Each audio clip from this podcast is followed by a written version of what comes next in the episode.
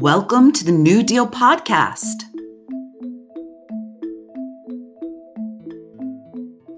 Have you ever wondered if social studies could be more than memorizing dates and dusty old textbooks? Today, Dr. Timothy Patterson and the New Deal team discuss the role of citizenship, democracy, and empathy in today's social studies curriculum. So, what is your favorite thing you've learned in social studies? Probably like the presidents. What about the presidents? Like the way that their decisions and actions, what they did, like affected us now. Like Abraham Lincoln, like ending slavery and stuff. I like social studies because I like learning about history. Um, I remember that we um we had to do a presentation on an African American for social studies, and I did W.E.B. Du Bois. Tim Patterson is an assistant professor in teaching and learning at Temple University. His primary scholarly interests unites two important strands of the research on social studies education, teacher education, and global studies. I want to thank you, first of all, Tim, for being on this interview and say good morning to you. Thanks for joining us. My pleasure. Good morning. So the general idea of the interview is because of the insurrection and the pandemic, we are most concerned with the education that students get in the social studies to prepare them to be active citizens who can inherit and improve our democracy. So Tim, to me, you're the perfect person to help us understand the state of the social studies and what we may need to improve our current situation.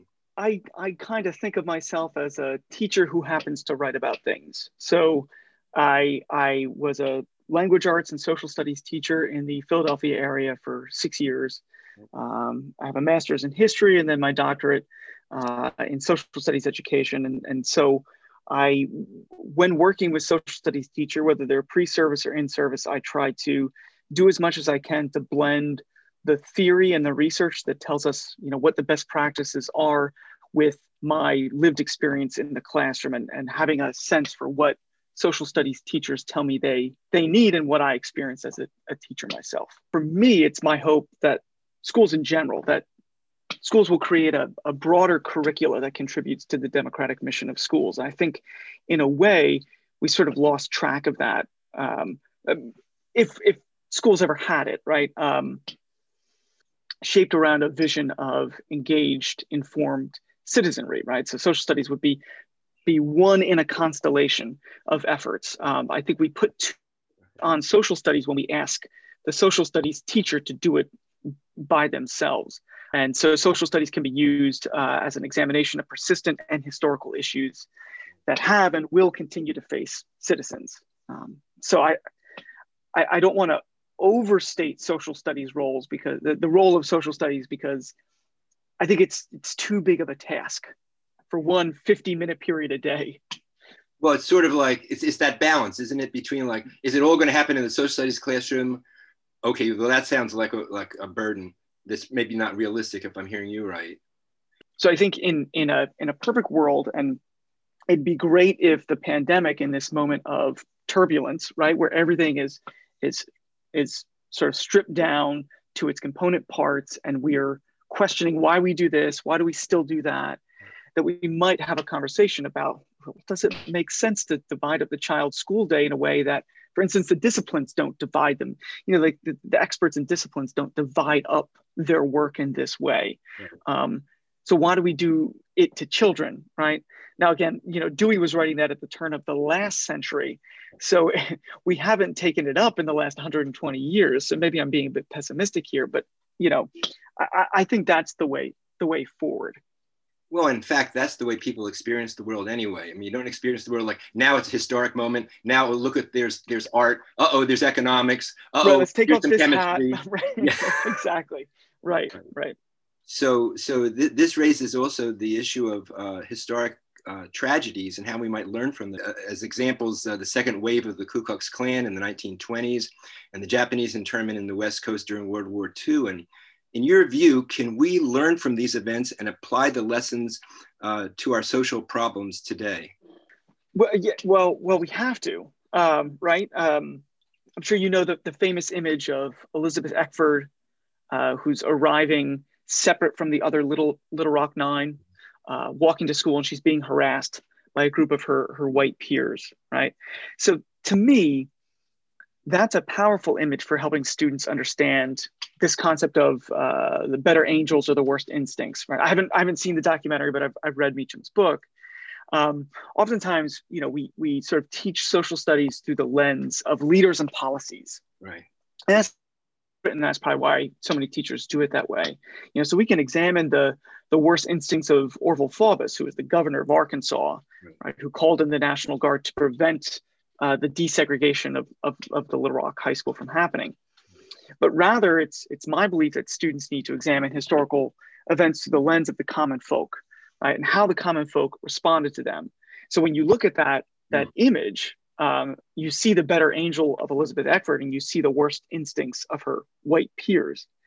Um, I think that that traditional textbook teaching sort of divorces kids from the historical event that they're studying, right? So they don't see themselves uh, in the event itself. But that's you know that's a powerful tool for helping unpack the the you could be living, you are living, right? We're all living through history, right? But you could be living in a recorded historical moment that's going to get remembered in a particular way you know what what what is it going to be your better angels that take over in that moment or is it going to be your your worst instincts i think and I, again i'm speaking for myself as well here i don't think we've ever done a great job at at media literacy and now we've got another layer of media literacy right like you know those charts where they lay out like accurate to inaccurate and politically left and politically right and they drop the news sources on there those are great mm-hmm. right? But the the meme your uncle shares on Twitter doesn't that doesn't show up on right.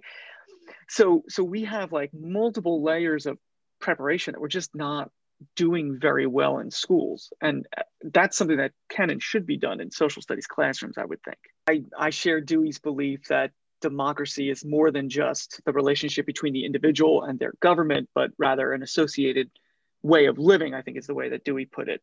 Um, and so that said, having a firm grasp of the functions of government uh, provides c- citizens with a with a certain efficacy to act towards needed change, right? And so it, that's bigger than the pandemic. I think you know you, you put it really well at the beginning that the pandemic didn't create the problems we're seeing, but it just sharpened our lens on them. It made them more apparent.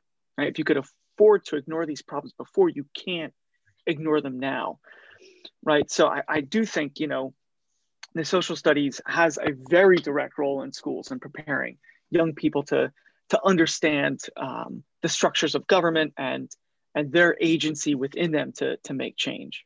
Question made me think a lot about that because it's uh, around the social studies helping diverse students student groups to understand the insurrection itself and she said this many of my students shared that this event shines the light on systematic racism Many students feel that this event should not be regarded as more important than other violent acts committed against people of color by police and other important systems. As globally minded and culturally responsive educators, how can we help students make sense of this event? So it sounds like you have students reacting to this as a the, the events of January 6th as something of a of an either or, right? We don't want to lose sight of sort of these larger uh, structural issues.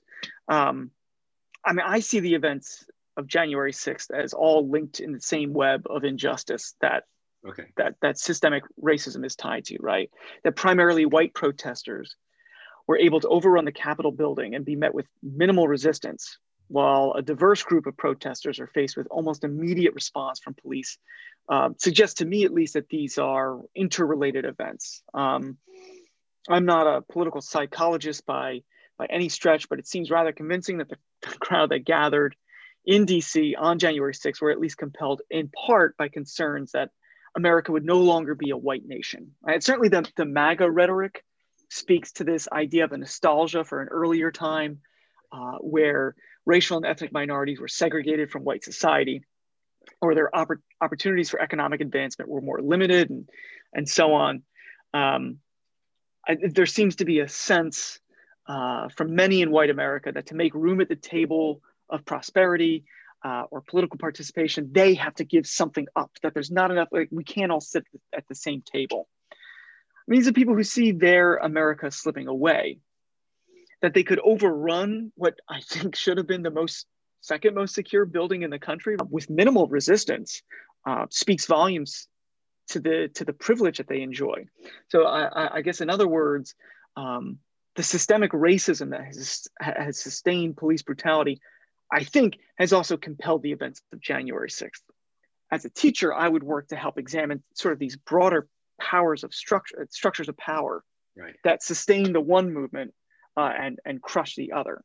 Uh, the New Deal team members had previously discussed the importance of including conversations around empathy into our curriculum beyond standalone lessons. What opportunities do you see for uh, conversations to take place in the social studies curriculum, such as these? Yeah. So in social studies, we talk a lot about uh, historical empathy. And sometimes it's just a word that gets used without, without strong definition. Um, but there isn't a firm definition of it. Um, for instance, is historical empathy the outcome of learning? Is it what we want students to do at the end of a lesson? Uh, is it is it a set of skills and dispositions that students take up as they do a particular activity in the classroom? Um, you know, these are the kinds of things that that people like me write about and argue about. But for all the contestations over it, uh, I think everyone agrees that cultivating historical empathy is a worthy goal and that it's incredibly difficult to do right if the if folks in northern california in the 1940s had more empathy perhaps there'd be uh, mass resistance to japanese incarceration japanese american incarceration um, but you know like you said earlier the crises we face have brought the need for these kinds of solutions into sharp relief so so social studies has to play a role but i think teachers often underestimate how difficult of a task it can be in cultivating empathy, right? So um, um, Gunnar Gunnar Myrdal, right, was a Swedish economist and sociologist. He wrote a book in 1944 or 45 called uh, "The American Dilemma," and he focused on on what we were just talking about. Um, the paradox of race relations and the American creed of life and liberty and the pursuit of happiness, uh, and, and the treat of black, treatment of Black Americans. And, and his, his, his lens of analysis focused primarily on the South, but he believed that once white Americans understood that the treatment of Blacks in America stood firmly against the American creed, that once they had that empathy, right, that or that empathy would kick in, uh, that would solve the tension. And you know, to a great extent, Martin Luther King took up this a similar viewpoint in the sit-ins and civil disobedience. Um, and Myrdal's research, by the way, was, was, was foundational to the decision of Brown v. Board in 1954. But we're now seeing the limits of that approach. So, so for instance, when, again, go back to technology, when, when Black and Brown citizens are harassed, beaten, shot on camera, and it goes up on YouTube, or it's splashed all over the news, there are still Americans who, who resist who resist uh, acknowledging this systemic problem. And so uh, I, I, think it speaks to uh, just how big of a, a challenge this is, right? There's still people who are willing to blame the victims when the evidence is, is right there, right, clear as day.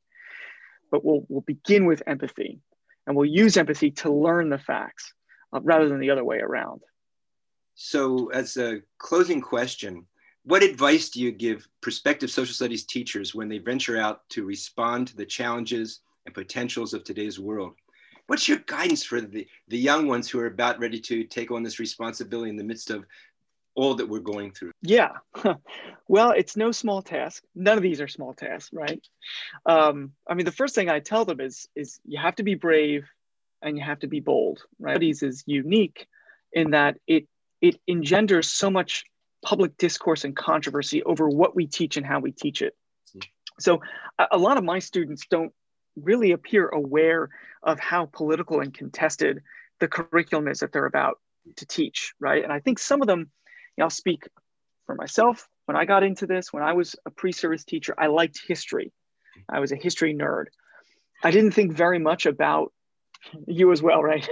I didn't think very much about, well, why are young people learning this? You know, why, why do they need to know about the past? Right. So, you know, you're teaching on January 7th, the day after January 6th, right? You, I think most teachers, many teachers I spoke to felt compelled to, to address it, but felt overwhelmed by the task of doing it. They understood that they needed to do it, how crucial it was for the school to take it up, but they also felt ill-equipped to do it. I think some work in in in communities where they are vulnerable, right? They worry for their their job security, uh, their social status, and their position within the community. So it's it's really, really, really hard work. I think it's better to focus on equipping your students with skills that are going to help them be critical critical consumers of information rather than passive recipients of, of that information right? And and you can do this in any content area but the way that we can do it in social studies is by teaching young people to think like historians i'd say historians are are by profession a skeptical bunch right? When they're presented with a with with the data of their discipline which primary source documents right? They they ask questions before they do anything right? They who wrote it? When did they write it? And can i trust it? Mm-hmm. and what more do i need to learn about the time period or about other documents that were created around this that are going to help me do that? I think there has to be so much more of that that teaching students to think. And i think historical thinking can be a great vehicle uh, for for equipping students with with a skill set and a disposition that prepares them to to um, interrogate uh, and challenge and be skeptical of the information that they face.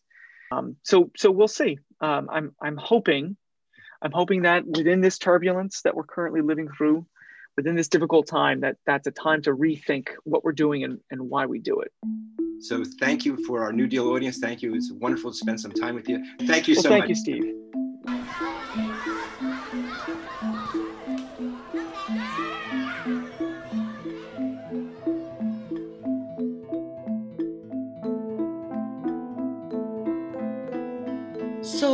The most interesting parts of the conversation between uh, Dr. Timothy Patterson and uh, Dr. Stephen Gross uh, had to do with this notion of how kind of discipline specific um, a lot of our instructional programs have become. Even to make the social studies come alive, it was his, Dewey's connection between school and society.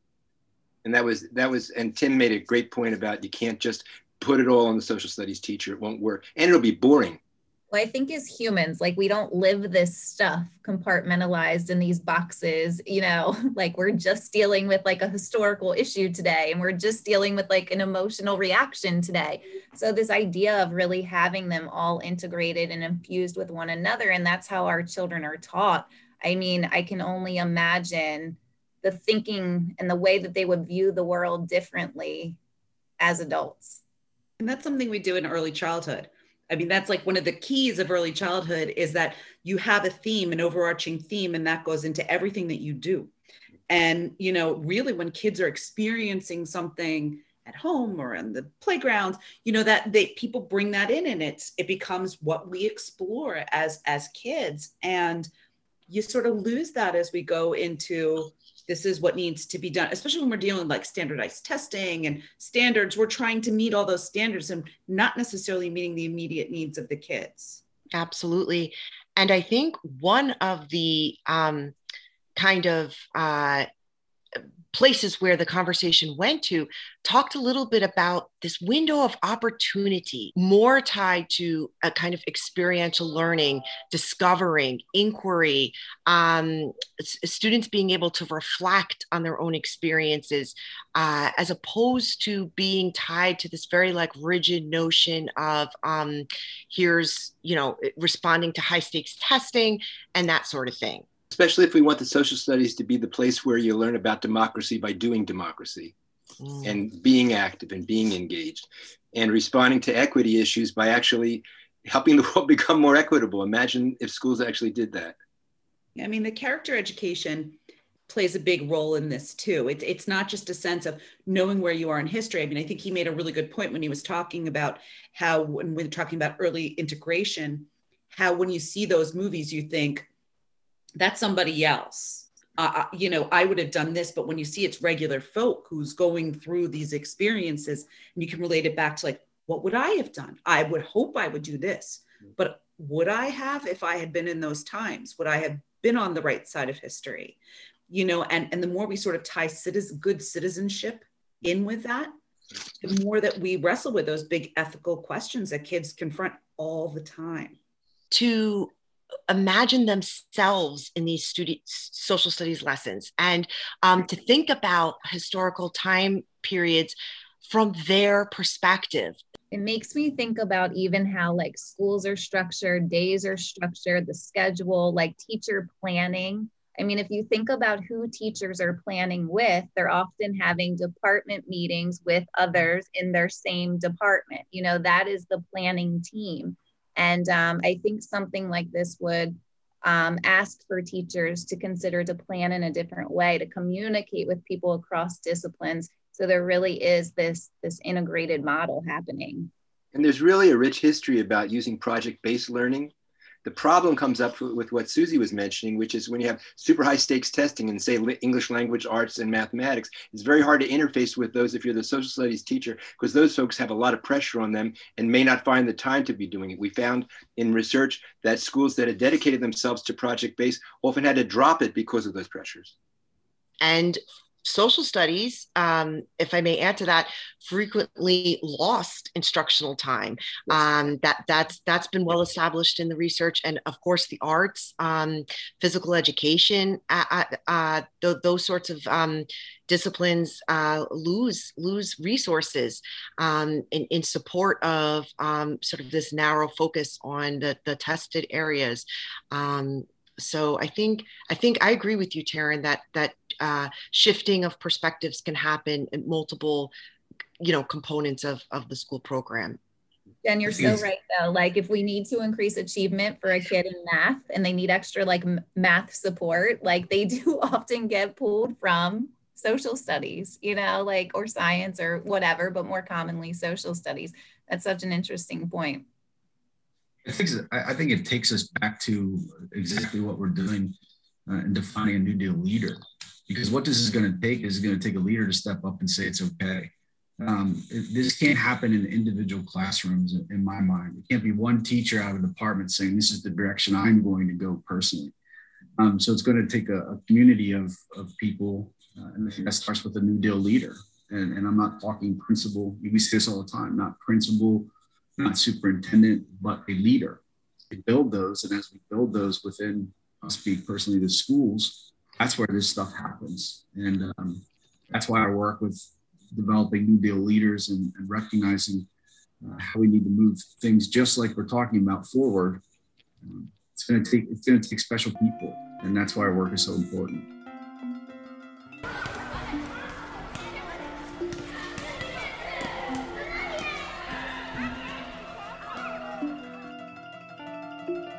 Today on the New Deal podcast, we will be introducing a new segment called What's the Big Deal? We will be answering questions posed to us on Twitter and Facebook and LinkedIn, and we'll be shooting it to our panel who will be able to come up with some wonderful answers. And we're going to begin with the first one. I have a question about finding the balance between equity, privacy, and the concern for my students' welfare and engagement during online video classes. How can I balance the needs of the students educationally and emotionally without compromising their privacy? Really, this one of the unprecedented parts of this um, new world that we're living in is that uh, virtual learning provides a conduit, a window into um, people's houses, people's lives, their families, um, and in all different kinds of ways that could feel intrusive to to families um, yet at the same time we're finding that with with the cameras off or the camera not enabled, uh, the engagement goes down. And of course, that represents a loss of educational opportunity for students. Uh, so it is certainly um, a balancing act. Um, we're finding that some success with asking students to engage here and there. So maybe turning the camera on for a quick moment, uh, for a particular um, prompt or activity. And that way we're able to still respect their family's wishes to not allow access into, into homes when that might not be welcome, um, but allows the student to still uh, engage in a particular activity. Uh, we've got another one here. Um, this is a parent of a six year old, and she says, I knew that school would open and close all winter, and it has. And my daughter, like most kids, even a little more so, relies on routines. And this has really affected her. Can you suggest some tools or methods of how to explain uh, and deal with all the uncertainty and change?